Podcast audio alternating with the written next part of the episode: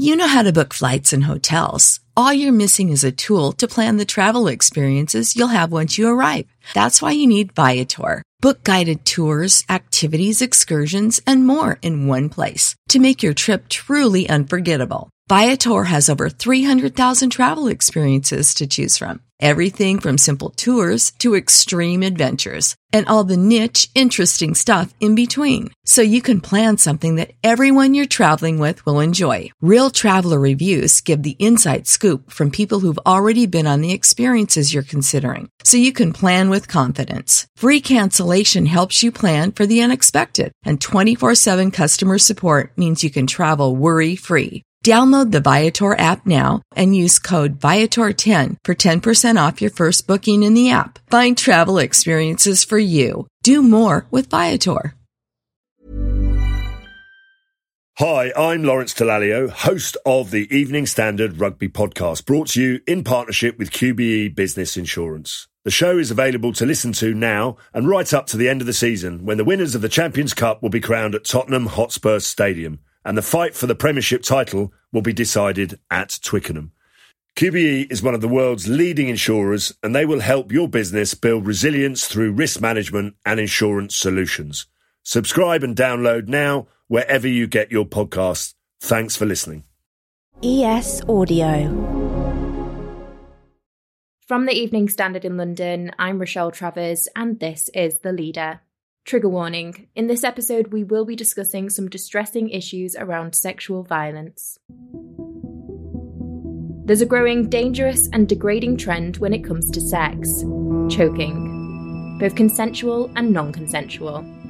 Recently, a BBC commissioned survey of around 2,000 UK men aged 18 to 39 found 71% who took part said they had slapped, choked, gagged, or spat on their partner during consensual sex. Other UK research found that a third of women under the age of 40 had experienced unwanted slapping, choking, gagging, or spitting during consensual sex. There's also evidence of it starting from a worryingly young age. One study found that 13% of sexually active girls aged 14 to 17 had already been choked. But why is this happening? Here to explain more about this concerning story is Maddy Mussen, features journalist for the Evening Standard. So there seems to be this really worrying trend coming about of choking, non consensual choking during sex being normalized and almost expected within the younger generation. So Gen Z predominantly. Um, and it's predominantly also among heterosexual sex between women and men.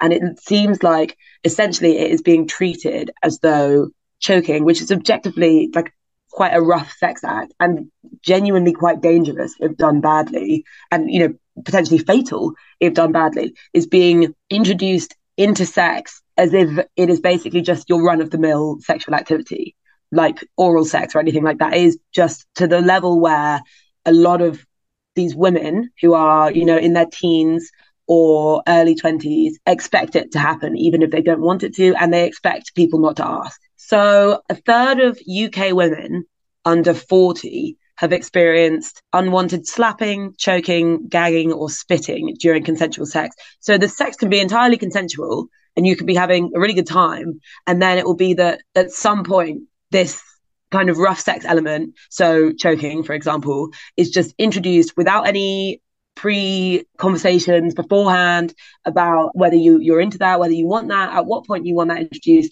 how hard you want that how intense you would like to do this it is just randomly thrown in like a kind of little extra tidbit during sex and then this actually increases as women get younger so that was a third of UK women under 40. When you bring it down to college students, there was a US study of female US college students, and 58% of these female US college students have experienced choking during sex. Maddy, where does the law stand on this issue of non consensual choking? So the law is actually quite clear. It is illegal. I think it's in the domestic abuse or domestic violence bill. But I spoke to the author of this really good book called Rough, and she's called Rachel Thompson, and she basically is like complete expert on stuff like this. And the reason she wrote Rough is because she wanted to cover these topics of like grey area sex. So perhaps it's sex that you don't really want to have that much, but it's not rape, but it's also, you know, like it's consensual, but you don't necessarily really want to be doing it. And it also introduces this concept of like consensual sex where there are non-consensual things happening within it. So you might be having consensual sex and then someone chokes you and that then becomes a crime. A Conservative MP has raised concerns over what is being taught in schools when it comes to this issue. What are they saying? Yeah, it was uh, Miriam Cates, the MP, Conservative MP. She specifically said that um, that she worried that choking was being taught in schools, that kids were being taught how to choke each other. And um, I think it's it's not that. It's, the issue is um, this obviously is becoming like really prevalent in young people. I spoke to a sex educator called Susie McDonald. She works at Tender. It's like an independent organization that brings sex and relationship education into schools. And she was saying that they had been leading a session in which a 10 year old independently brought up choking, seemingly for no reason. And they, I think the educator was like, Oh, why, why would you do that? Like, why would you bring that up? Kind of trying to like be gentle with it and kind of gauge why this kid was talking about this. And the 10 year old was like, Well, what if she liked it about, you know, his partner? like or, or like a perceived girlfriend of some kind and um and that was really concerning to me and that's the the thing with this Miriam Cates bringing up the educators are like teaching kids to choke each other. That's not what's going on. It's that kids already know about this. They've learned about this elsewhere, and then it needs to be addressed so that they don't hurt each other. Do we have any indication as to why choking during sex is happening more often? So it's porn obviously we know young people watch porn, but the extent to which is obviously massive now. Uh, I think it's something like the British Board of Film Classification found that kids as young as seven are watching porn, and 50% of children will definitely have seen porn by the age of 13. So if you're thinking about that 10 year old kid that brought up choking in the classroom, that actually isn't as so surprising when you think about the things that they will have seen by that age. And even though they're very young, they'll have seen so much.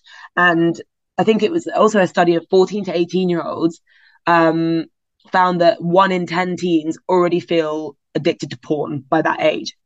Like they genuinely feel addicted. So if they are feeling addicted and they are like continually exposing themselves to porn, which can obviously be very graphic, very diverse in its content and quite aggressive, it means that they're going to be picking up on these things that like generally they wouldn't learn in other ways. Like it's not like people talk about choking around the dinner table or your teacher is going to bring up contrary to what Miriam Cates believes. Um, and it's also incredibly commonplace in porn. Choking is just in general, it's it's something that comes up a lot in porn. In fact, I think an analysis of uh, two major porn providers, so that's Pornhub and X videos, recently found that 45% of Pornhub scenes and 35% of scenes on X videos included at least one act of physical aggression. So that could be choking. What do you think is the answer to this problem? So this is another thing that I spoke to Susie McDonald at Tender about. The thing here is obviously you don't want to go teaching kids how to choke each other because that's just not that's just not normal.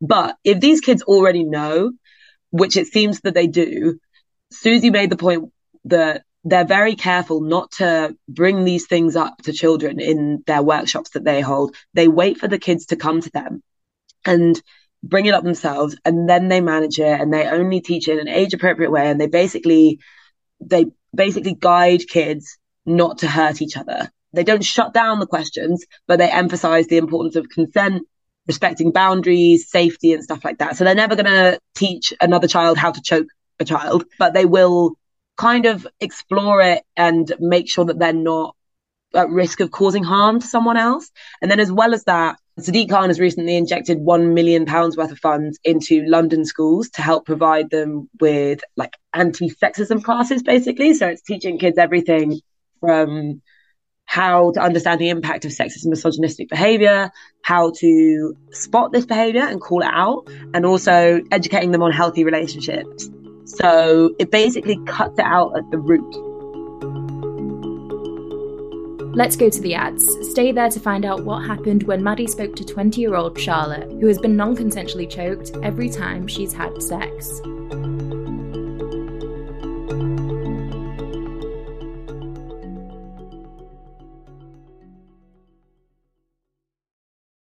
Hi, I'm Lawrence Dallaglio, host of the Evening Standard Rugby Podcast, brought to you in partnership with QBE Business Insurance. The show is available to listen to now and right up to the end of the season when the winners of the Champions Cup will be crowned at Tottenham Hotspur Stadium and the fight for the Premiership title will be decided at Twickenham. QBE is one of the world's leading insurers and they will help your business build resilience through risk management and insurance solutions. Subscribe and download now wherever you get your podcasts. Thanks for listening.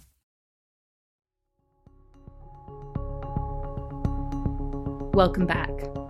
Still with me is Maddy Mussen, features journalist for the Evening Standard. Maddy, you spoke to Charlotte about choking during sex. What did she tell you about her experience? So, Charlotte is a 20 year old university student and she first experienced choking during sex, non consensual choking during sex, which is the only kind of choking she's ever experienced because no one's ever asked. Um, she first experienced this when she was 19 and it was her first ever sexual experience, which is what makes it really sad because this guy that she was not even sleeping with at this point, she was just kissing him, just put his hand around her throat and squeezed. And he didn't ask. They weren't even the throes of sex it was just during kissing and she didn't know what to do. So she just accepted it. And this guy, funnily enough, she said, was generally a really sweet, wholesome, nice, caring guy. And she obviously lost her virginity to him. So throughout that, apparently he was he was genuinely really good with her. He was communicative. He was asking if she was okay. And then he also did that. He just randomly introduced choking without asking her. And this has happened multiple times since with other sexual partners, hasn't it? Yeah, so it's actually happened every single time she's had sex now at this point. And she told me at one point she brought a guy home, I think on a one night stand, and they were having sex and he unconsensually choked her to the point where she couldn't breathe. And she didn't have the the breath to tell him to stop, which is why it's so scary. You are literally suffocating someone. And so she had to tap him on the arm and, in her words, tap out basically to get him to stop. And she told me that he didn't apologize. He didn't even really act like he was remorseful. It was just like it was normal. And unfortunately, she has felt this too. Like she has also adopted this kind of feeling towards un- non-consensual choking during sex where she said it feels like it just slips in and she just expects it. So where do we go from here? How can things improve, do you think? So, as part of the piece, I spoke to this porn star called Sarah Jay, and she has been in the industry for 20 years. And as well as, you know, quite damningly, porn becoming more aggressive, she actually said that optimistically, porn is so safe now, or any any good porn star worth their salt, basically, or any good porn production company will have safety procedures, they will have consent forms, they will have really specific requirements when going through rough sex practices like choking. And the problem there is that this is all happening behind the scenes, but people aren't seeing this. You don't see like people signing consent forms in porn, but porn didn't used to be like this. And maybe that's part of the reason why it's trickled down into sex in such a pervasive way. Hopefully, though, we can take the lead from where porn is going and the general kind of move towards a discussion of consent within society and these anti-sexism classes, these funding the work of people like Susie McDonald at Tender. And basically we can aspire to hopefully be as good as the porn stars. If you've been affected by issues raised in this episode, then you can call Rape Crisis for free on 0808 500 2222 or contact them via their website. And that's it from The Leader. This podcast is back on Monday at 4 pm.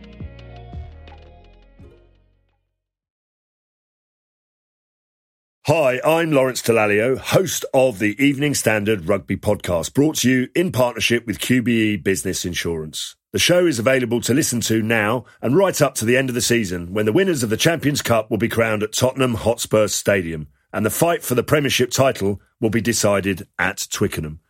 QBE is one of the world's leading insurers and they will help your business build resilience through risk management and insurance solutions. Subscribe and download now wherever you get your podcasts. Thanks for listening.